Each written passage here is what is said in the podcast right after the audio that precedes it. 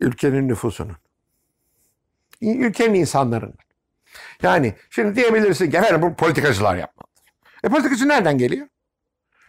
Halkın içinden geliyor. Değil mi? Halk istemiyorsa yapmıyor adam. Şimdi ben sık sık söylüyorum Türkiye'de üniversite yok. Niye yok? Halk istemiyor ki. Halkın istediği diploma. Biz İstanbul Teknik Üniversitesi olarak dedik ki biz bir kütüphane yaptırmak istiyoruz. Halka müracaat ettik. Dedik ki herkes bir lira verse, tek bir lira. iki tane kütüphane yaptırabiliyoruz. Dev. Para toplayamadık. Çünkü halkın umurunda değil.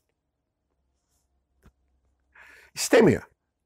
Anlatabiliyor muyum? Dolayısıyla bilim kurumlarını kurmak için her şeylere bir bilim kültürü olması lazım. Bak bu Avrupa'da var. Amerika'da bile tam oturmuş vaziyette değil. Kadar ilginç ki.